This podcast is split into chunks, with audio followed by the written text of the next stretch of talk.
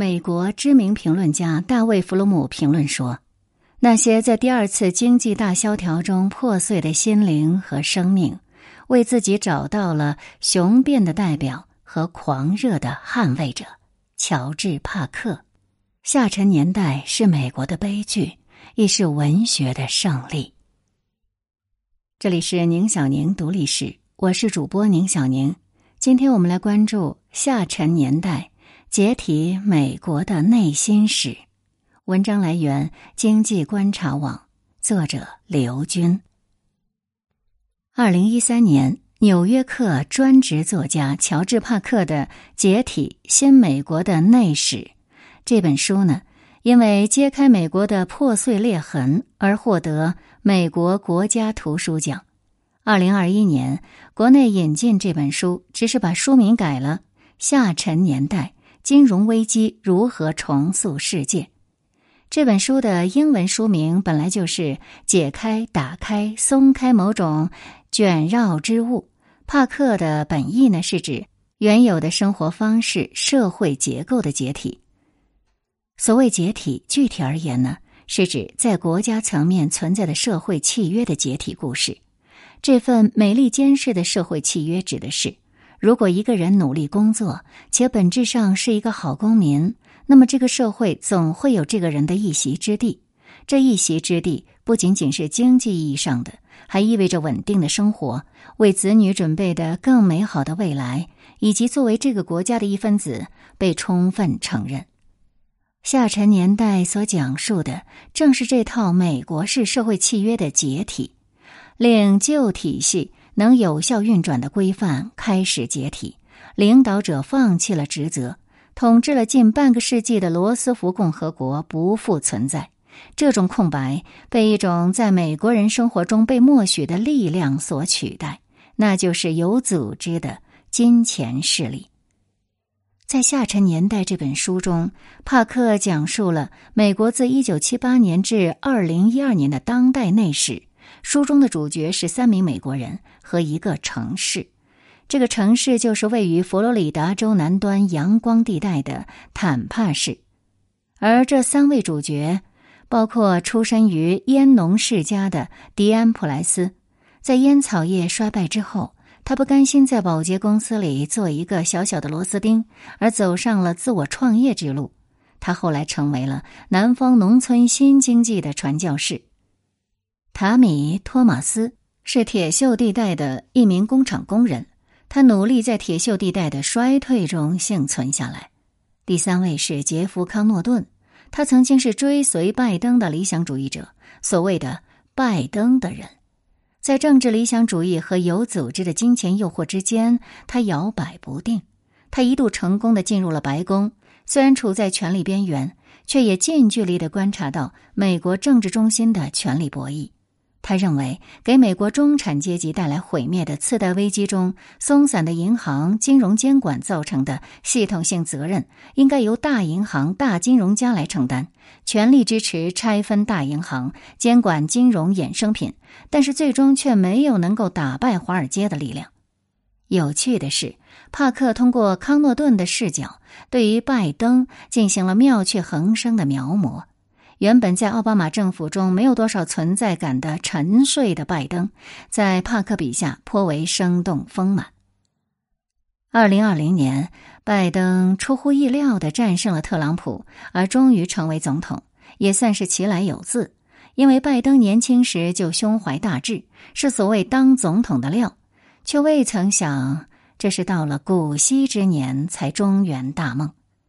在康诺顿的眼里，拜登既是一名充满理想和斗志的政治家，也是一名斤斤计较、对部下颐指气使的典型政客。康诺顿在青年时代便为拜登的风采折服，多年为拜登的政治事业效力，但是拜登最终也无法战胜美国政治经济中的建制性力量，在岁月磨洗当中渐失锋芒。现在终于登上总统大位的拜登，能否老骥伏枥、大有所为，或许是康诺顿在拭目以待的吧。而坦帕就是美国房地产泡沫及其后的崩溃的样本。阳光地带的房地产城市，一度吸引了全国的炒房客，又在二零零八年的次贷危机爆发中沦为鬼城。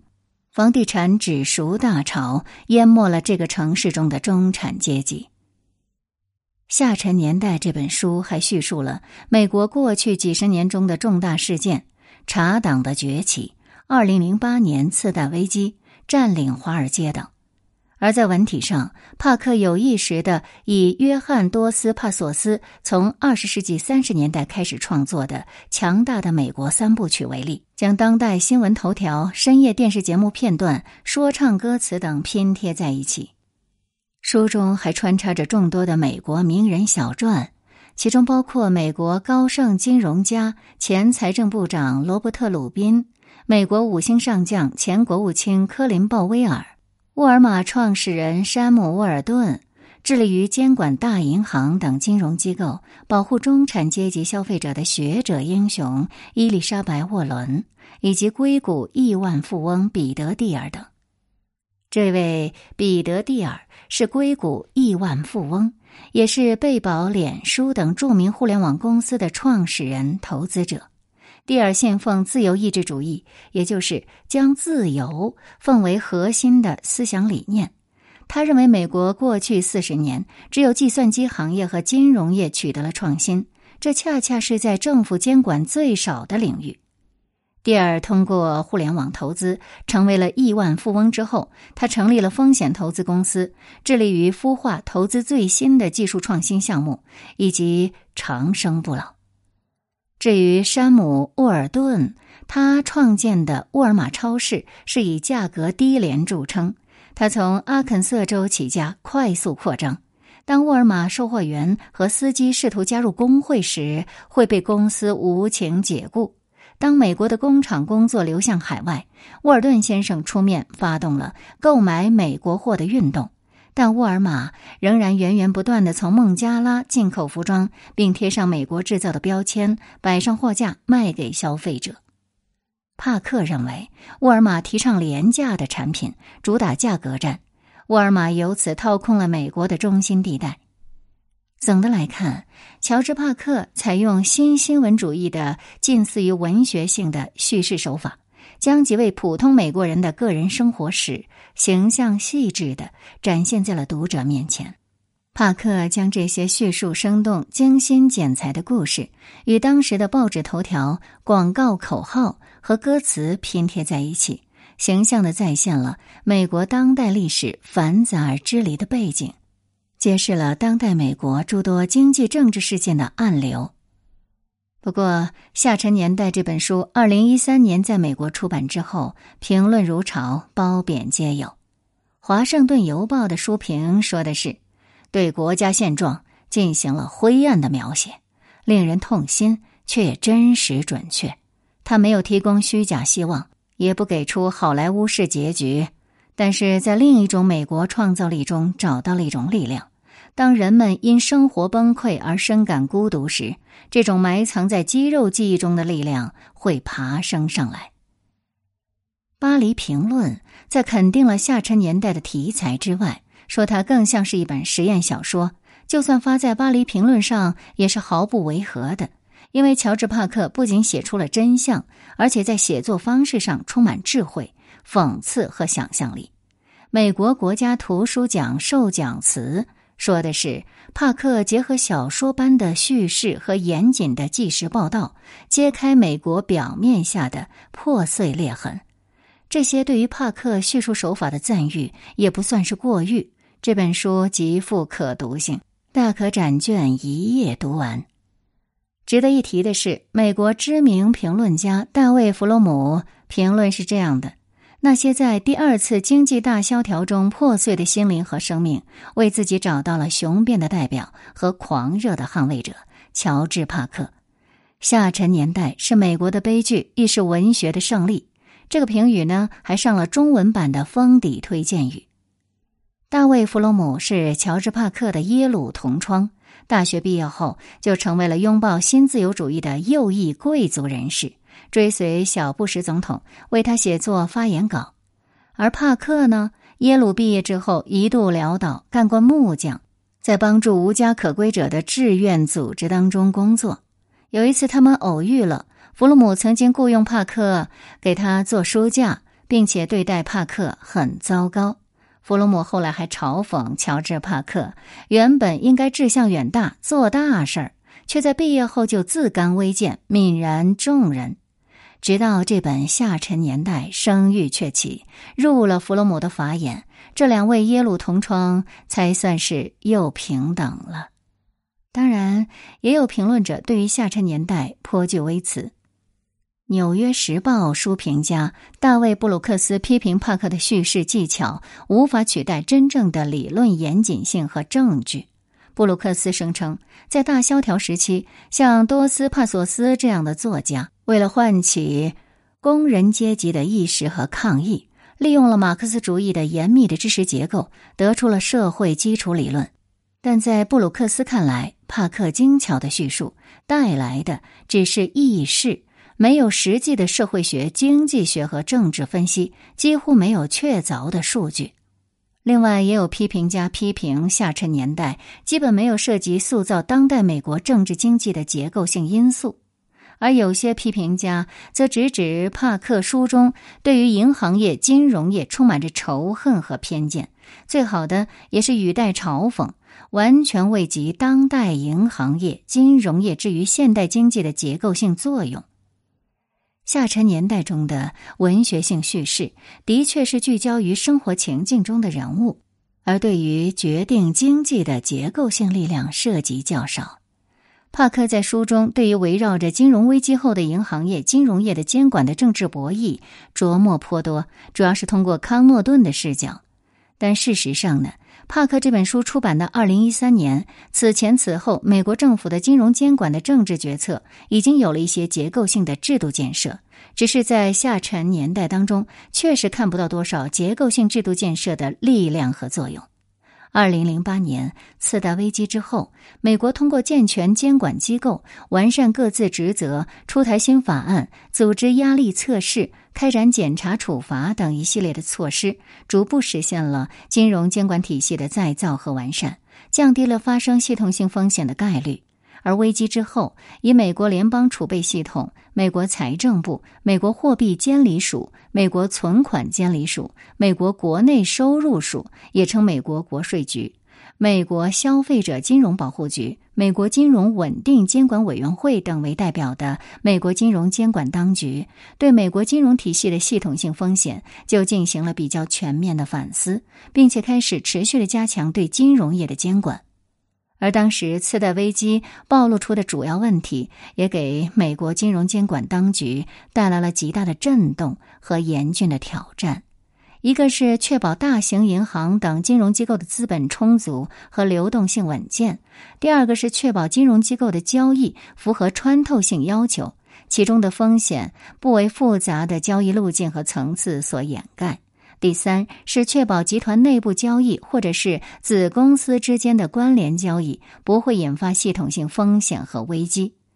针对这些问题，美国金融监管机构采取法案实施、压力测试、机构完善、客户保护等多种政策措施，力求加强监管。危机之后，美国金融监管改革出台的监管法案主要包括多德弗兰克法案。二零一零，沃尔克法则；二零一二，海外账户税收合规法案；二零一三等，制定的具体压力测试措施也主要包括监管资本评估计划；二零零九，综合资本压力分析与回顾；二零一零，多德弗兰克法案压力测试；二零一二，强化审慎标准；二零一四等。这些措施的根本目的，就是为了防范以银行业为基础的系统性金融风险。我们再说回这本书《下沉年代》，对于解体中的美国，乔治·帕克在前言当中还是抱有乐观的态度的。他写道：“解体并不新鲜，每隔一两代人就会发生一次，每一次衰退都会迎来革新，每一次内爆都会释放出能量，每一次解体。”都会带来新的凝聚，而事实上，尽管有后视镜视角看历史的嫌疑，但美国还是在金融危机后显出了强大的调整和恢复能力。二零零八年全球金融危机爆发后，美国经济是从二零零九年的第二季度就开始复苏了。在经济全球化和世界经济再平衡的背景下。美欧等一度去工业化的发达国家重新权衡实体经济和虚拟经济，纷纷将再工业化作为重塑竞争优势的重要战略。美国政府也在二零零九年提出了再工业化战略，以重振制造业，回归实体经济。金融危机后，美国通过减税、培训、量化宽松、创造高级要素及组合现有要素等措施，已经逐步解除了供给抑制，提高了企业生产率，获得了新一轮改革红利。金融危机后，GDP 增长率已经从危机的最低水平负百分之二点八逆势增长到二零一五年百分之二点六，通货膨胀率从二零一一年。百分之三点一五七下降到二零一五年的百分之零点一一九，美国失业率从二零零九年十月的百分之十持续下降到二零一七年二月的百分之四点七，已经接近美国衰退期前二零零七年二月百分之四点五的最低水平。而从发展质量来看，美国人均 GDP 在二零零九年触底为四万七千零二美元。此后就一路上扬，到二零一五年为五万六千一百一十六美元。危机之后六年增幅高达百分之二十，这对于发达国家来说可谓是难得的表现。可以说，总的来说，美国的全球竞争优势并没有动摇。事实上，正如克里斯多夫·威尔逊所说。对于乔治·帕克以精心的新新闻主义文学手法写作的当代美国内史或内心史，像大卫·布鲁克斯或《经济学人》杂志一样，以经济学、政治学、金融学的结构性因素强作解人，未免有焚琴煮鹤之嫌。文学性的笔触深入个体，深入内心，以微观聚焦的方式呈现一个个独特的个体的心灵世界。这是宏观的结构性力量分析所无法触及的内心的历史，弥足珍贵，也值得我们去感受和体会。那究竟应该如何认识解体的美国？或者说，美国是不是真的像帕克所坚信、所希望的那样，在每一次解体后再度崛起、重新凝聚呢？在二零一三年，帕克并不能看清楚；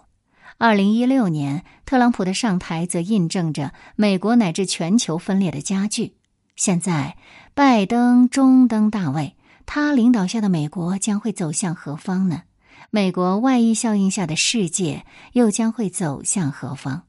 我们或许还需要更长期、更持久的观察。